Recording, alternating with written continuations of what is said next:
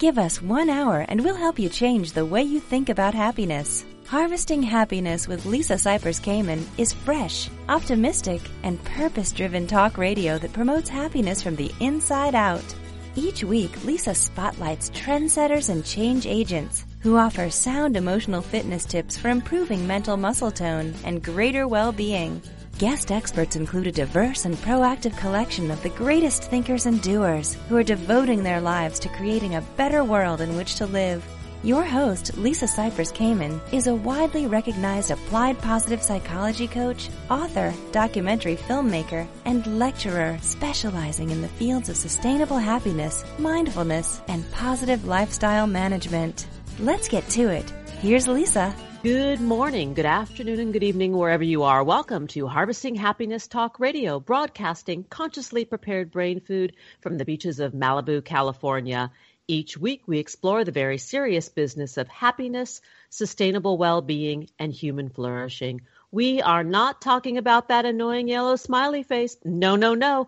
We are talking about something much deeper and critical to the success of humanity.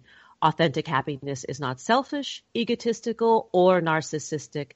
In fact, it is essential in order for humankind to thrive.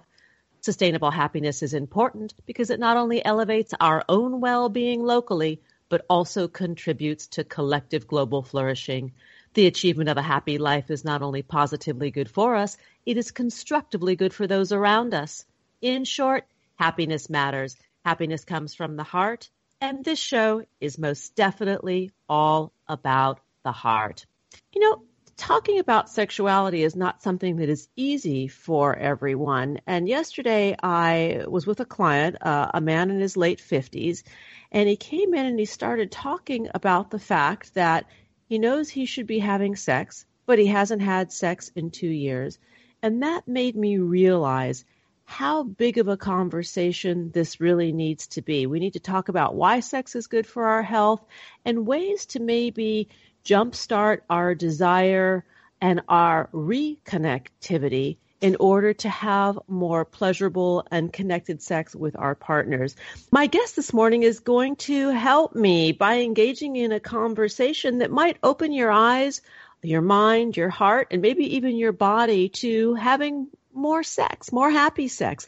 Um, Dr. Lori A. Brotto is the Canada Research Chair in Women's Sexual Health and Executive Director for the Women's Health Research Institute.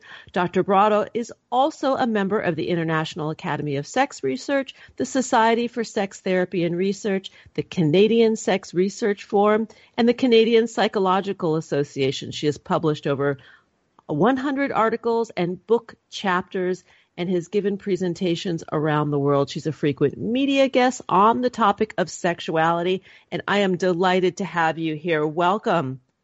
Hi, thanks so much for having me today. Well, this is this is a really important talk, but pe- people often say, well, as they age, they're less interested in sex, they really don't care anymore. But there's compelling reasons, there are compelling reasons, I should say, why we need to be having sex. Yeah, so so we know we've studied a lot about sort of the benefits of sexual activity, and in fact, uh, the World Health Organization has declared sexual health as a really fundamental part of of life and health.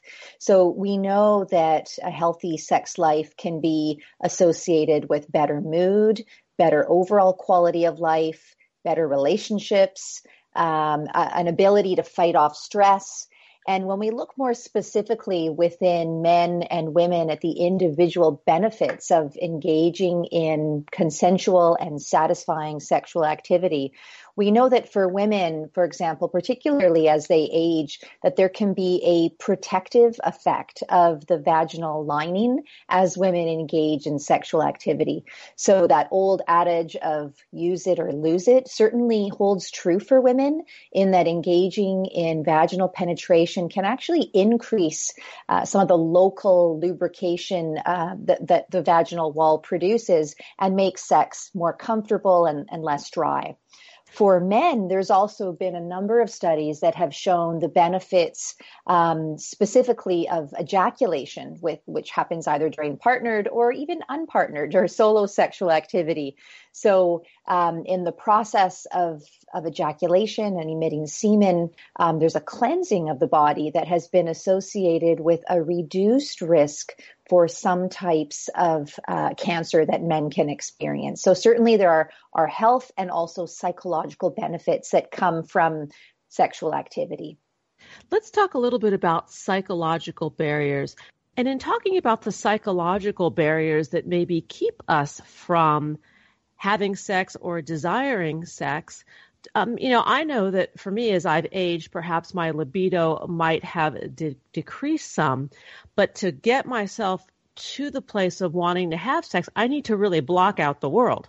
Mm-hmm. Yeah, that's true. So definitely distractions, worries, uh, preoccupations. There's a, wh- a, whole list of psychological barriers that uh, certainly as we as we age, um, whether we're in a relationship or not in a relationship, some of those barriers uh, can can get in the way even more so of a healthy sexual response. So with regards to distraction, this can be anything from the very benign day to day distractions, such as you know, is there milk in the refrigerator or what's on my to do list, through to the more judgmental and negative distractions, such as what if I don't reach orgasm, or what if I disappoint my partner, or what if this ends up being an unsatisfying experience for both of us and it results in conflict between us.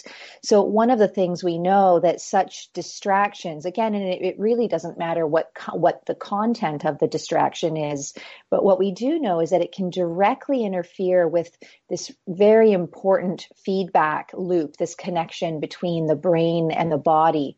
Um, and and the brain is you know being the largest sex organ that's involved if the brain is preoccupied with other thoughts or distractions it's not sending those very important messages down to the body to continue the sexual response and in turn it's not receiving feedback whether the body is becoming aroused or not so really it, it severs that important connection what you just said, I think, is really important and needs to be repeated that the brain is the largest sex organ in the body. You know, we never think of it that way, but it all starts there. It sure does. Yes. And, and when we talk about this with individuals, whether they're clients in our offices or people we meet on the street or friends, um, it's often met with surprise because there, there continues to be this prevailing belief that uh, bodies should just respond automatically. That if one is, is touched and stimulated in a, in a sexual location in the body, that that person will immediately become aroused and, you know, with enough physical stimulation, that person will reach orgasm. And yet we know that that is certainly an important part of the equation, um, but it's, it's not sufficient for a, a, a really full sexual response and for psychological arousal to take effect. So when we talk about um, the brain being the largest sex organ, it, it, it makes me uh, think of the fact that foreplay is something that starts much earlier in the day than the, the sexual encounter. Absolutely. And in, in, fact, we would even say that foreplay starts many days, maybe even a week in advance. And one of the important parts in building a sexual response is memory.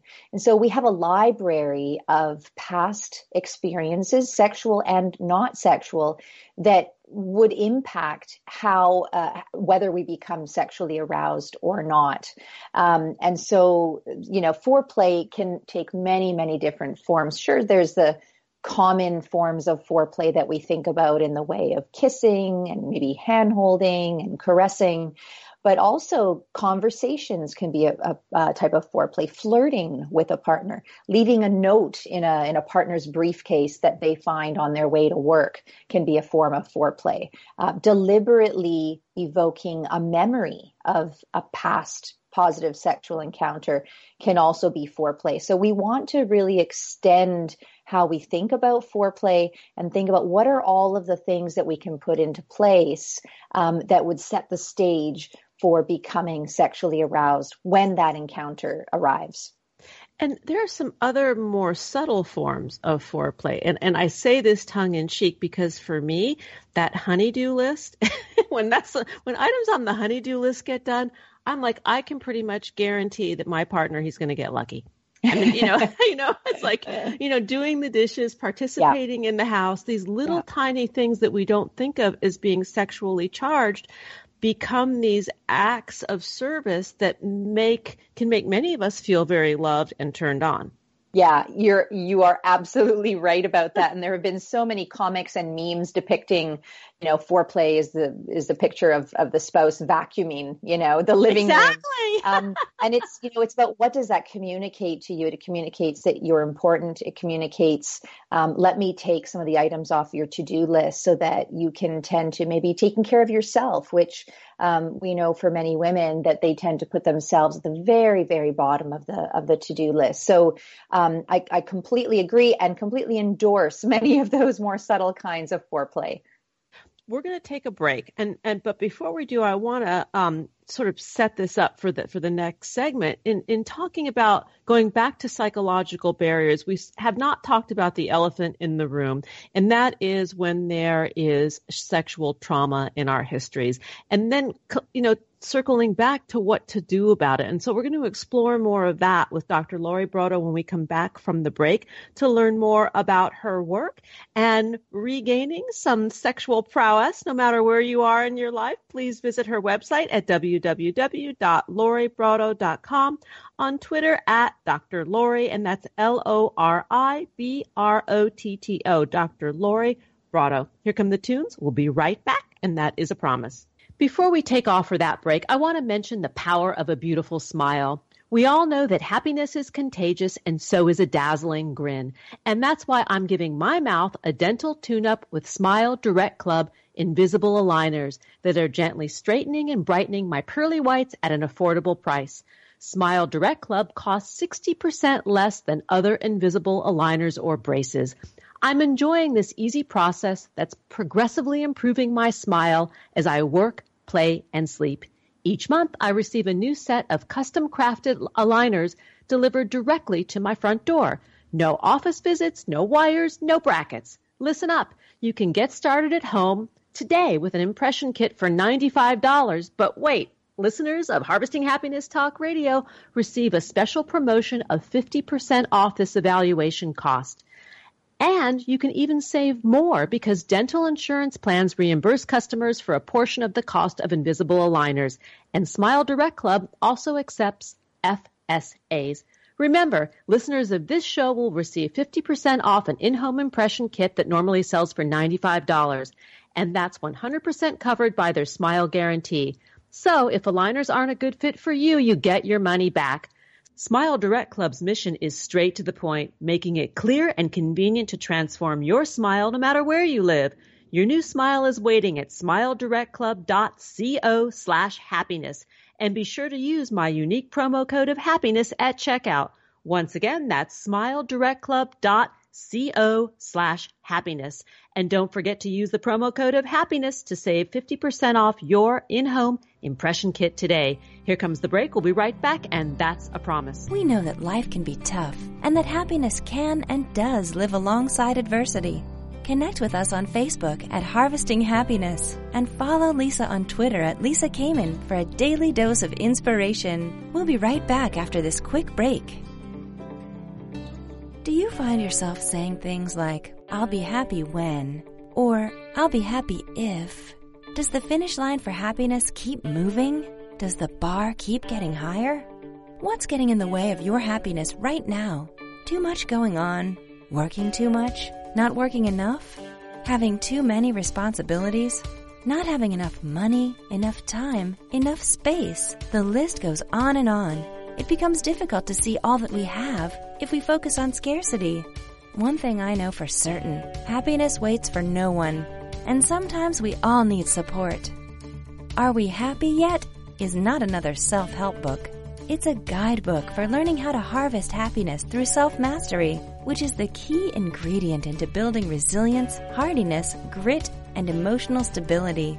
Are we happy yet? Eight keys to unlocking a joyful life is available at Barnes & Noble, Amazon, IndieBound, and HarvestingHappiness.com. Each day we get to choose how we are going to show up for life. And at times we need tips for strengthening our well-being. Learn training strategies for greater emotional fitness and improved mental muscle tone at harvestinghappiness.com.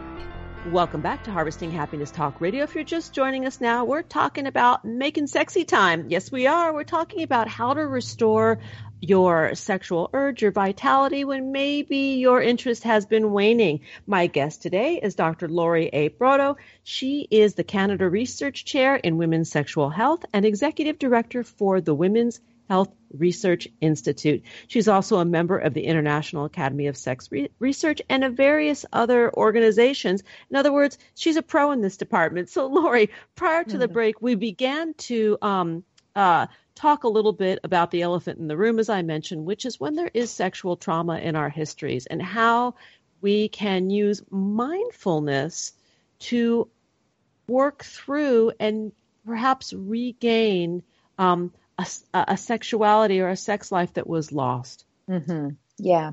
So by by sexual trauma, you know, I'm I'm speaking about it in reference to any encounter that an individual uh, may experience that involved lack of consent.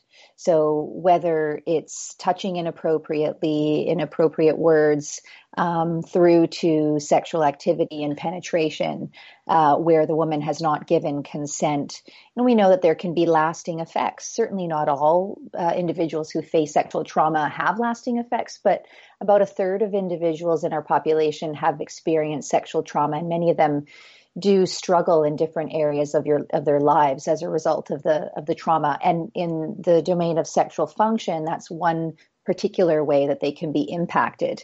Um, and now it may be the case that a woman with a history of trauma finds herself in a very happy, a very satisfying relationship with someone uh, with whom she's very attracted. Um, the sexual encounters are consensual, but what might happen to to women in particular is the act of, of sex itself might elicit a, a, trigger and bring her back to that period of her life where she experienced the trauma. So essentially, she might her mind might be transported to a, a, a totally different place where she feels extreme aversion and disgust and sadness and all sorts of thoughts, such as this is wrong, this is dirty. Yet this is in the context of you know a safe relationship and and uh, a consensual sexual experience.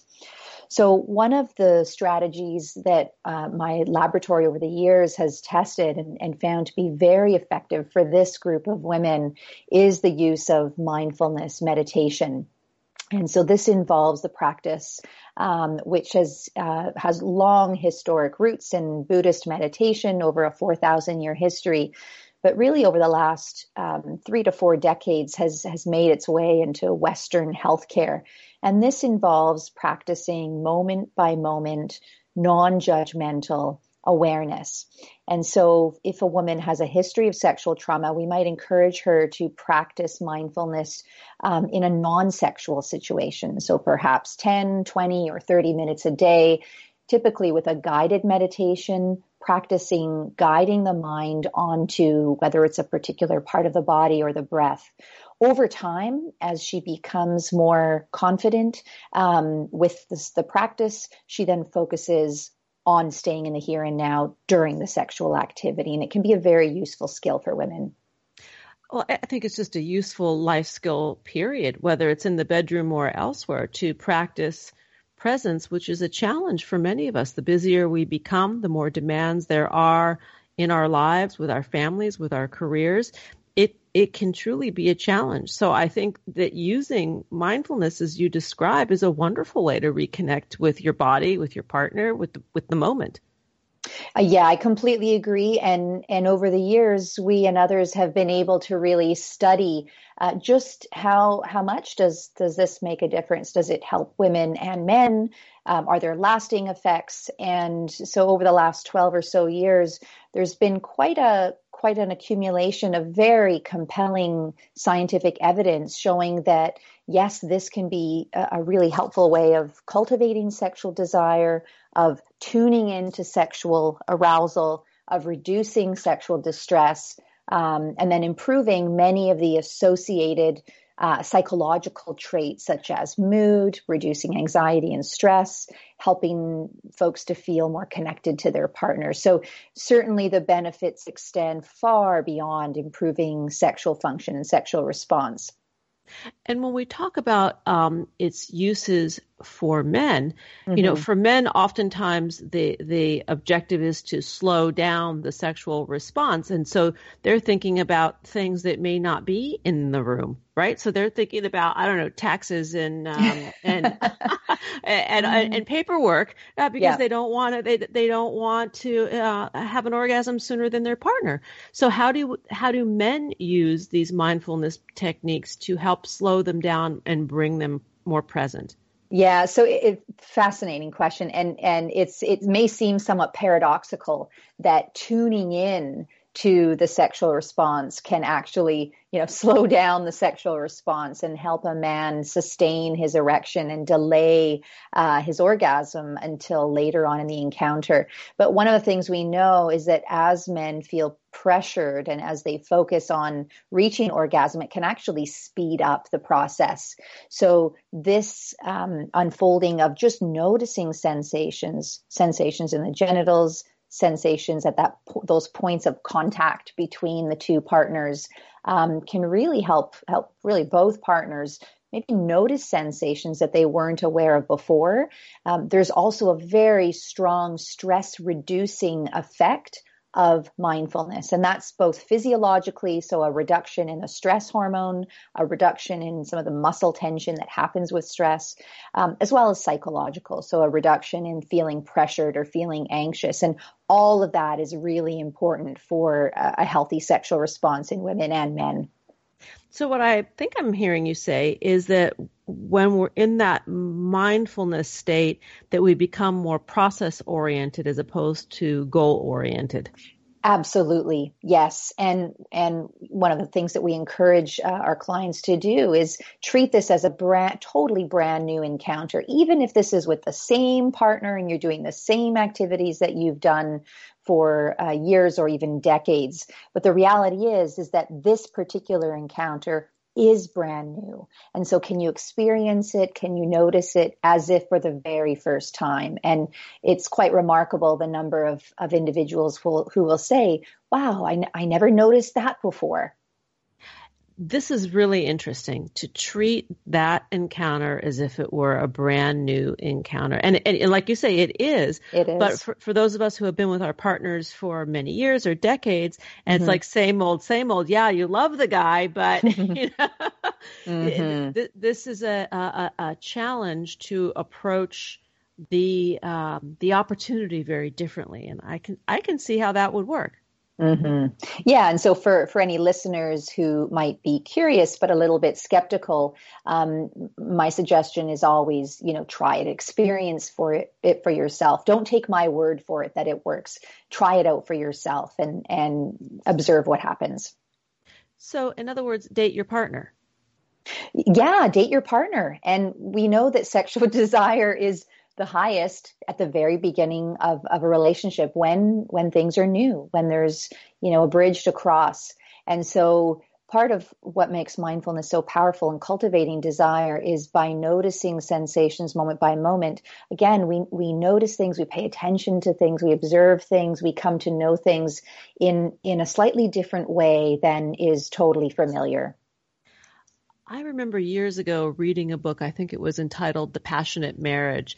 Mm-hmm. And the Schnarchs, um, they were two doctors, Dr. Schnarch and Schnarch. They were yep. talking about um, um, seeing your partner at work, that when you see your partner in his or her element and how um, switched on they may be about what they're doing and how others respond to them. So seeing your partner out in the world in a professional com- capacity can also be quite stimulating because you're seeing a newness that you don't normally get to view in his or her personality. Yeah, that's that's absolutely right. And Esther Perel has written and spoken a lot about this in Mating in Captivity. And essentially, it, it's it does boil down to observing something that is new. We know that our brains respond to novelty. In fact, they're drawn to novelty. And yet, how do you infuse novelty in a in a you know 50 year long relationship um, and the answer is is that you, we can we can see things in a slightly different way. And one of the ways to do that is to pay exquisite detail to things. And again, when we do that, we notice things in, in a way that maybe we haven't before. Going back to what you said earlier, the brain is the largest sex organ. It right? sure is. Mm-hmm. we're, we're out of time, and I want to ask one more question. This is just my own curious question about men, their orgasms, and why they pass out afterwards? And how can we bottle this for the rest of us? Why do men pass out? So, I mean, we know that some of the hormonal effects that happen after folks reach orgasm and oxytocin in this case, they can have opposite effects in men versus women. And uh, yet, there's also other research, fantastic research coming from Amy Muise's lab in Toronto, Canada, that shows that seven minutes after orgasm is a is a critical time for those for those uh, those partners to hold one another and bond one another. And that that can actually have lasting effects on their relationship satisfaction. So uh, my advice would be hold off on the falling asleep spend seven minutes touching and caressing one another after orgasm uh, and your relationship will thank you for it a perfect a perfect place to stop for now. To learn more about Dr. Lori Brotto's work, please visit her website www.loribrotto.com. On Twitter, you can connect with her at Dr. Lori Brotto. Lori, thank you for joining us. Oh, my pleasure. It's it's been delightful. Thank you. Uh, likewise, come back and hang out with me. Here come the tunes. We'll be right back. Nothing gives happiness like a free gift. Unwrap your present by signing up for Happiness Headlines, our monthly e-zine at harvestinghappiness.com. Stay tuned for more after the break. One thing I know for certain, happiness waits for no one, and sometimes we all need support. We all have the freedom to be happy or the liberty to be miserable each day, regardless of external circumstance. Sure, things will inevitably happen in our lives that are out of our control. There is only ever one thing that is totally within our control ourselves. When we have command of ourselves, we are better prepared to handle life and bounce back more quickly when challenges arise. Whether you see the glass as half empty or half full, the glass has the capacity to hold more. You have the capacity to be happier. The tool to harvesting your happiness is within your grasp. Are we happy yet? Eight Keys to Unlocking a Joyful Life is available at Barnes & Noble, Amazon, IndieBound, and HarvestingHappiness.com. Each day we get to choose how we are going to show up for life. And at times we need tips for strengthening our well-being. Learn training strategies for greater emotional fitness and improved mental muscle tone at harvestinghappiness.com. Welcome back to Harvesting Happiness Talk Radio. If you're just joining us now, we are talking about sexy through the ages, maintaining your love life after midlife. And my next guest has been studying this for years. Dr. Emily Schryer is an assistant professor in the Department of Human Development at California State University, Long Beach. She received a PhD in social psychology at the University of Waterloo in Ontario, Canada. Dr. Schryer's expertise is in the area of adult development and aging. Her research explores psychological, social, and cultural processes involved in maintaining happiness and well-being across the adult life course. Welcome, Dr. Schryer. Thank you, Lisa. I'm glad to be here. So happy to have you. This is, you know, because I'm in the the ripe, juicy middle of this myself. I'm quite interested on how we can maintain the right healthy attitude as we age and and keep our sexuality alive well i think one of the most important things to do to keep your sexuality and your life happy as you get through as you go through um, middle age and older life is to keep a really positive perspective on what's going to happen as we age to maintain our sense of well-being and happiness and vitality and, and just a general sense of positivity as we approach um, the later part of our lifespan well, what's interesting about what you've just shared are, are two things. First, I want to talk about the U curve study that was done many years ago uh, about aging and happiness. But before I, I, ask you about that, I want to inquire from your academic perspective and research perspective what happens when we see people who are not aging well? You know, we might have parents or grandparents who have not cared for themselves well, and we see the descent into old age and the final destination is not a happy or good one. How how do we um, um, countermand that? I think we see sometimes um, people in our lives who maybe aren't doing quite as well in later life, um, quite as well in terms of their journey into older age, and we see them and we think that perhaps that's also our our journey and our path. But yeah. I think what people forget is that there's a lot of different pathways to to like through life. And in fact, we actually get more different as we get older. Uh, the journeys and the pathways that we have through life really become more and more diverse the older we get.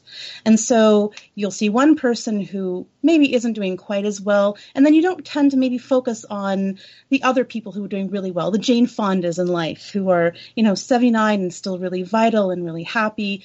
And so we tend to focus maybe too much on the negative. We tend to focus too much on that one person who's not doing quite so well. You make a very good point. You know, focusing on the Jane Fondas or the Helen Mirrens or these kinds of, of icons that we see in the media that have aged not only gracefully, but have gotten better as they yes. have aged. Yeah, you make a you make a good point there. Let's talk for a minute about the U curve, and I'm sure you're familiar with that study. Some of our listeners might not be, so maybe you could share a little bit about that and your findings. Sure. So one of the things that we know, so we have the stereotype that as people get older, they become less happy, right, with life. But in truth, what happens seems to happen across the lifespan is that, in fact, there can be a bit of a dip in happiness around midlife. But when we as we start getting older, we actually become more happy and more satisfied with life. And so when you're looking at happiness across the lifespan and you're looking at people in their 60s and 70s and 80s, they actually tend to report really quite high levels of happiness and satisfaction with life. And do you attribute that to the amount of responsibility, um, raising children, the stressors of trying to do it all um, at that phase of life that tends to dampen our happiness? Yes, around midlife, we have a lot of things on our plate, right? We have our children that we're trying to take care of, and sometimes we're also providing care for our parents, and we have a lot of responsibilities at work. So there tends to be a little bit of a dip right around your 40s um, where you just have a lot to, to deal with. And so what happens as we get into later life is that some of those responsibilities are in fact uh, relieved. You have you don't have the same kind of childcare responsibilities. You have more flexibility in terms of your life. And so there tends to be this increase in happiness when we get towards our later life. And what about sexuality? You know, is there any correlation between a dip in sexuality during that period because we have so much going on that we feel less likely to want to, you know, play around or and we've got a hormonal shift in women in particular? What's up with that? Well, there there is a there is a dip in midlife in terms of um, when you obviously when you have a lot on your plate when you have a lot of stressors there can be a little bit of a decline in your opportunity to have sex and your, your sort of your interest in sex. When we're really busy when we're really stressed maybe we're not quite as interested in sex. And certainly when we don't have those stressors when we have a little bit more free time then we have time for everything including of course having sex and enjoying sex and, and, and I think that's a challenge for many people. As we age, we live in such a busy society. There, there's a lot pulling at our attention. And I find that um, when one is in that space, and I hear this not just from my own self, but in clients that I work with, where they say, you know, I just, it's just like, oh, I'd rather sleep. I'd rather watch a movie. I'd rather have a, give myself a break. Right. when, when in fact the sex is so good for our bodies and our brains. Right. I mean, it's so important for your relationships. It's so important for your enjoyment in life. But when you're tired, when you've had a lot of other things happen throughout that day, sometimes the urge is just to go home and sleep. It's not to maybe go home and um, be intimate with your partner. Let's talk a little bit about subjective age. You know, the difference between what our driver's licenses tell us and what we feel. Right. So there's this really interesting psychological phenomenon that um, throughout our lifespan, we don't always feel the same age that we are. And it tends to shift across the lifespan. So when you're talking about people who are in their teen years, oftentimes 16, 17, 18 year olds will feel a little bit more mature than they actually are. But around your 30s, that starts to shift where you start feeling, on average, people tend to feel a little younger than they are. And by the time we get to about the age of 40, on average, most people feel around 20% younger than they actually are. And it, this thing, this thing where we feel younger than we are, is actually pretty important because it's associated with a lot of really positive things. So if you feel younger than you are, it's associated with living longer, it's associated with being happier in life, it's associated with a lot of really important health outcomes. And how does the attitude impact our overall health and well being? having um, a positive attitude, feeling young, and also believing that aging is not a bad thing. It's actually the combination of both of those things. It's about maintaining um, a really happy and positive attitude towards life and feeling younger than you are, but also believing that growing older is not such a bad thing. It's those two things both of those things that seem to be really important for maintaining your happiness and health in, in later life. I have a question, uh, or, or, really a, a, comment about North Americans in particular. In North America, and I'm not so sure about in Canada, we really prize youth, right? So this, Absolutely. this the, the beautiful live model is the epitome of happiness and success and perfection. And for women in their 50s, 60s, 70s and beyond, that image is not the reality. And if and if the media tells us, well, that's what aging should look like, you know, that perfection, getting maybe a few stray gray hairs, none of us will ever measure up. None of us will ever be happy. And I do see this a lot, and I'm sure you do too. Absolutely. I see it all the time. People see these unrealistic expectations and they don't feel like they can quite measure up.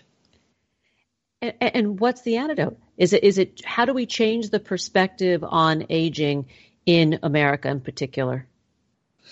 Well, I think part of it's going to be seeing more older people on television, seeing people more more women who are middle aged, more women who are older, of all different types of body shapes and all different ages on the television in advertisements, seeing maybe not so quite so many images of perfection, so that people can have more models of what it means to age and what it means to age well. I, I, agree with you, but I think this is a challenge. I mean, maybe things will shift now that um, sort of the sec- sexism in, in Hollywood is, is on the table and people are coming, uh, coming uh, clean about what's really going on behind the scenes. But I think you're fighting an uphill battle, not you particular, but we are because um, beauty is so prized, youth is so prized. It's a billion dollar, you know, industry for cosmetics and, and, and skincare creams, and it's not a bad thing. They're they're, they're quite fun.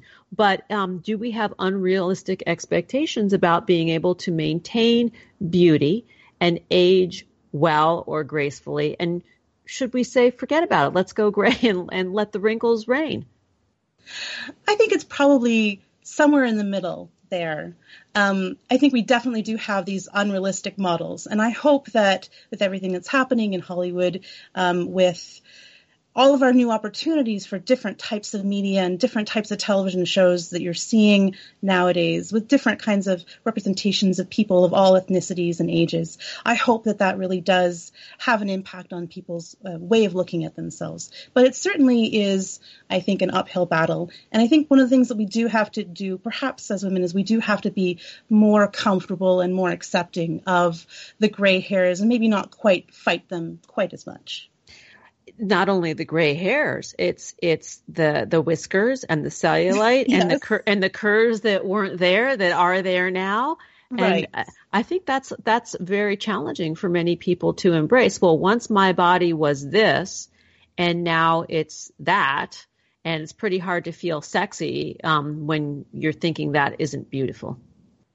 Definitely. And I think we just have to come to love our cellulite a little bit more and, and love our stretch marks a little bit more and be more positive about each other's stretch marks and cellulites and gray hairs. You know, I think that's it. Embrace that is worth loving. And, and, and not just for women, but for men too. I mean, I, I think that men are actually more forgiving towards women and their curves than women are. Yeah, I think that's true. I think times sometimes we're hardest on each other when it comes to imperfections. Agreed. We're going to take a break. And when we come back, we're going to continue the conversation with Dr. Emily Schryer. And we're going to talk about her article, The Effects of Subjective Age and Aging Attitudes on Mid to Late Life Sexuality. You're listening to Harvesting Happiness Talk Radio. Here come the tunes. We'll be right back. Who says money can't buy happiness? Check out Lisa's new book, Are We Happy Yet? Eight Keys to Unlocking a Joyful Life and other fun, fashionable, and inspiring items at Shop at harvestinghappiness.com. We'll be right back after this quick break. Do you find yourself saying things like, I'll be happy when, or I'll be happy if? Does the finish line for happiness keep moving? Does the bar keep getting higher? What's getting in the way of your happiness right now? Too much going on? Working too much? Not working enough? Having too many responsibilities? Not having enough money, enough time, enough space? The list goes on and on. It becomes difficult to see all that we have if we focus on scarcity. One thing I know for certain, happiness waits for no one. And sometimes we all need support. Are We Happy Yet? is not another self-help book.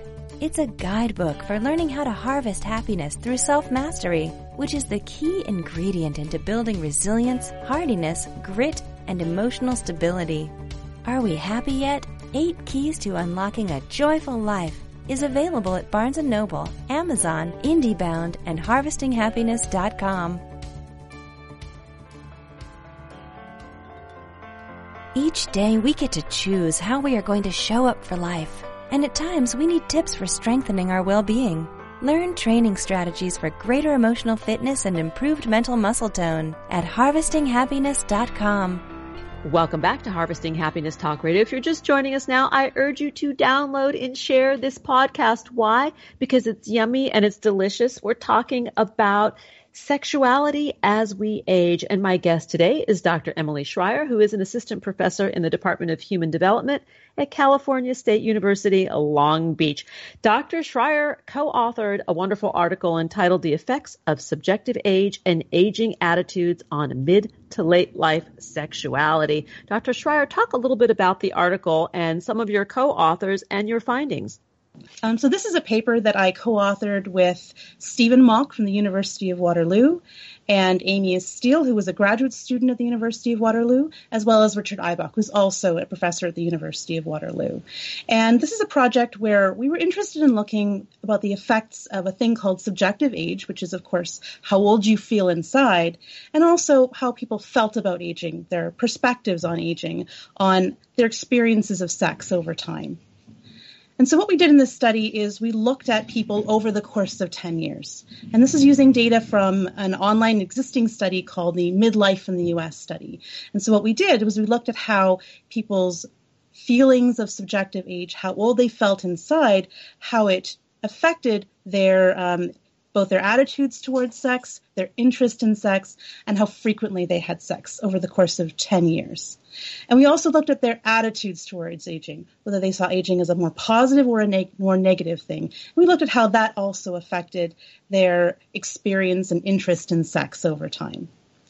And what we found, which I think was really interesting, was we found that how old people felt inside had a really important effect on their interest and the quality of sex that they had over time. So people who felt younger inside said that they, they maintained better quality of sex as they got older, and they were more interested in sex as they got older. And we found the same thing was true for those people who uh, had more positive views about aging. So those people who felt that aging was a good thing, was a positive thing, they maintained a better quality of their sex life as they got older. Fascinating. And, and I think the, the, the upside of aging is the ability for one to feel more at, at home in one's skin, right? So there's less concern about what others think or social comparison. I mean, we're hard enough on ourselves, right? We don't really yes. need an external choir. To, Absolutely. So the idea that we can be more um, um, self-possessed in a positive way, I, I, definitely see how that correlates with having a uh, higher level of satisfaction with with one's sexuality. Talk about the quantity of sex that we're having as we age. Sure. So we do have a little bit less sex as we age, but people who are interested in having sex at a younger age do continue to have sex at an older age. So the quantity of sex that we have goes down a little bit, but not by a huge amount, by maybe once less a month that people tended to have sex, a little bit less as they got older. But the people who were having sex when they were younger and they were having sex more frequently, they continued to have sex when they got older. Okay, that's really good to know. my my partner is going to be very happy. You know, he's going to he's going to he's going to feel like this was well well worth our time on the radio. Menopause, perimenopause, and menopause and hormonal shifts, not just in women but in men too. Because I think there is a myth out there that it is just the women, but men also go through these shifts. Yes, they do absolutely. So there are shifts in terms of our our hormonal levels, um, and that's true for both men and women as they age. It happens a little bit differently, of course, for men and women. For men, it tends to be a little bit more gradual. For women, there is a little bit more of an abrupt shift, I think, in midlife. But for both men and women, there can certainly be changes in hormones, and those hormonal level shifts do affect our the frequency with which we have sex, and perhaps to, to a lesser extent, our interest in having sex. But but it sounds like that if if the interest is there when you're younger, the interest usually remains when you're older, and I find that really promising. Yeah, we don't suddenly become different people when we grow older. If we like and enjoy sex when we're younger, then that those same kind of urges and those same kind of desires are still going to be there when we're older. Well, you know, it's interesting. Like if you look at um, retirement homes or uh, assisted living facilities, a a, a, single male is a prized commodity in those places, right? and there's Indeed, a reason yes. for it. Talk a little bit about that. I mean, because we think of, of aging, but I'm talking about old, old, like yes. a- 80s and 90s. There's no uh, physiological reason to stop doing it. Absolutely not. As long as you're still enjoying it, you should still keep doing it. It doesn't matter how old you are. Um, we don't become asexual when we grow older we still enjoy the sex and there's nothing wrong with having sex when you're 80 or 90 or 100 or however old you are if it's something that you enjoy you should still keep on doing it and it, it brings happiness it, it actually brings a chemical response in the body that elevates our well-being levels i mean there's compelling reasons why we should be doing it Yep, there is. It's better for your health. It's good for your relationships. Um, it helps people be happy. And so all those things are really important. And it's important to maintain that across the lifespan, no matter how old you are. So I've got a couple of questions about, um, uh, like, if you were to give somebody some tips or tools to, to, to grow gracefully with besides attitude, what would you say? Go home and practice what? Um, I mean, a lot of it is attitude. And of course, part of it's maintaining your health. That's really important. Make time for yourself. Make time for um, doing the things that you really enjoy doing, um, doing the activities that you really enjoy doing, and spend time with other people. So that's another really important thing. Um, something that's really important for maintaining your health as you grow older is to to constantly be engaging with other people and to be interacting with other people and to maintain a really good social network hang out with your friends, spend time with your family. Those are going to be some of the important things that help you maintain your health and well being as you grow older. And when we talk about meaning, also, I'm thinking of a study that was done by Dr. Ellen Langer at Harvard many years ago, and it, it, it had to do with um, people who were living in a nursing home that I believe were given plants to care for, and the impact that the that the care of the plants caused on their overall well-being. The fact that they had to be responsible for the plant, water the plant, and tend to it gave them something something of meaning to do. Talk a little bit about the importance of that. Yeah, we need to maintain a sense of control over our lives. So, what sometimes happens when people go into nursing homes, um, and that's what that study found, was that they go into these nursing homes and then all of their control is taken away, all of their choices are taken away, and they're they're told they're going to be taken care of. But when somebody is taking care of you, it takes away your kind of sense of your control over your own your own life. It takes away your goals and your desire to continue to engage with life. And so what happens when you take those things away is that people people become passive and they kind of start to decline. And so one of the really important things in life and it, one of the really important things in terms of aging is for people to always have a sense that they control their life, to be able to make decisions about their own life and to maintain their impetus to do stuff and to stay engaged in life. Um, in throughout the, the lifespan and that that's if you're in a nursing home or if you're living independently. You want to maintain those goals, maintain that sense of independence, regardless of what kind of living situation you're in. It's interesting you say that. I had a friend who had a mom who lived till she was, I think, 99 or 100. And every day she would get up and rake leaves. That was her that was her job. And and and the fact that she was able to get up and rake leaves at that age certainly contributed to her longevity. It gave her a sense of purpose, it gave her exercise, it gave her fresh air and vitamin C and vitamin D and all the good stuff you get from nature bathing.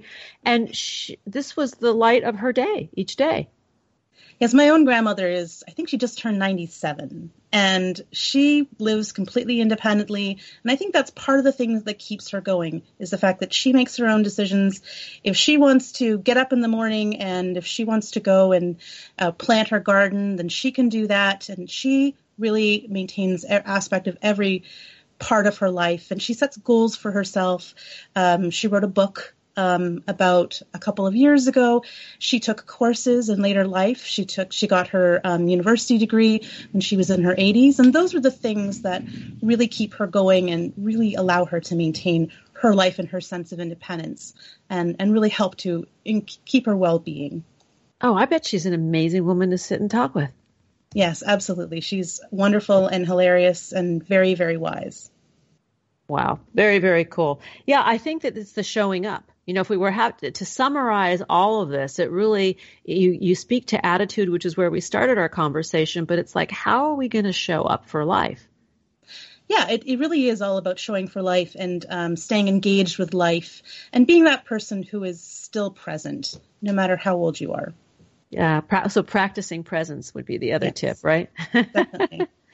Wow. Well, I, I, hope you'll come back and hang out with me. I this these kinds of conversations are inspiring to me because I, I feel like for many of us who are in the ripe, juicy middle of life, we want to know that there are good things to look forward to.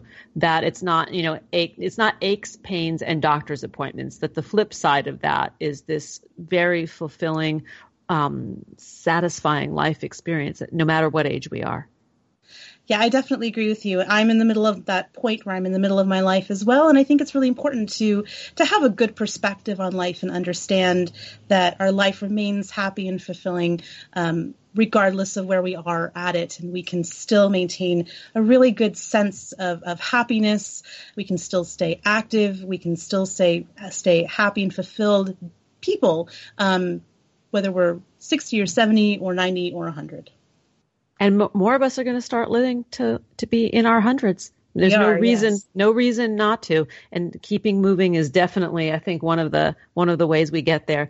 Dr. Emily Schryer, thanks for joining us on the show today. Here are a few thoughts before we part. Happiness is not a destination. It cannot be bought, sold, or traded. Happiness will never invite you to the party. It simply comes down to a choice to show up each and every day in the world with passion, purpose, place, and meaning. Thanks for joining us on Harvesting Happiness Talk Radio. This is Lisa Cypers Kamen and my guest today, Dr. Lori Brotto and Dr. Emily Schryer, wishing you kind thoughts, kinder words, and the kindest of actions. Until next time, remember, happiness is an inside job. Happiness is your inside job. Go out and rock your day, and we'll be back next week. Thanks for joining us on Harvesting Happiness Talk Radio with Lisa Cypers Kamen. Join us each and every Wednesday for a brand new episode of consciously curated talk radio from the heart. Keep harvesting your own happiness anytime from the comfort of wherever you are with hundreds of free downloadable podcasts from our libraries on TogiNet, iTunes, and SoundCloud. In a complicated world seemingly driven by nonstop negative news, Lisa's mission is to celebrate the upside of life and seek the silver lining of our challenges by transforming them into uplifting growth opportunities for all. To learn more about Lisa's global consulting services, please visit harvestinghappiness.com. Spread more joy by liking us on Facebook at Harvesting Happiness and following Lisa on Twitter at Lisa Kamen. Harvesting Happiness Talk Radio is produced in collaboration with TogiNet Radio, KBUU, RadioMalibu.net, and is available on PRX, the Public Radio Exchange.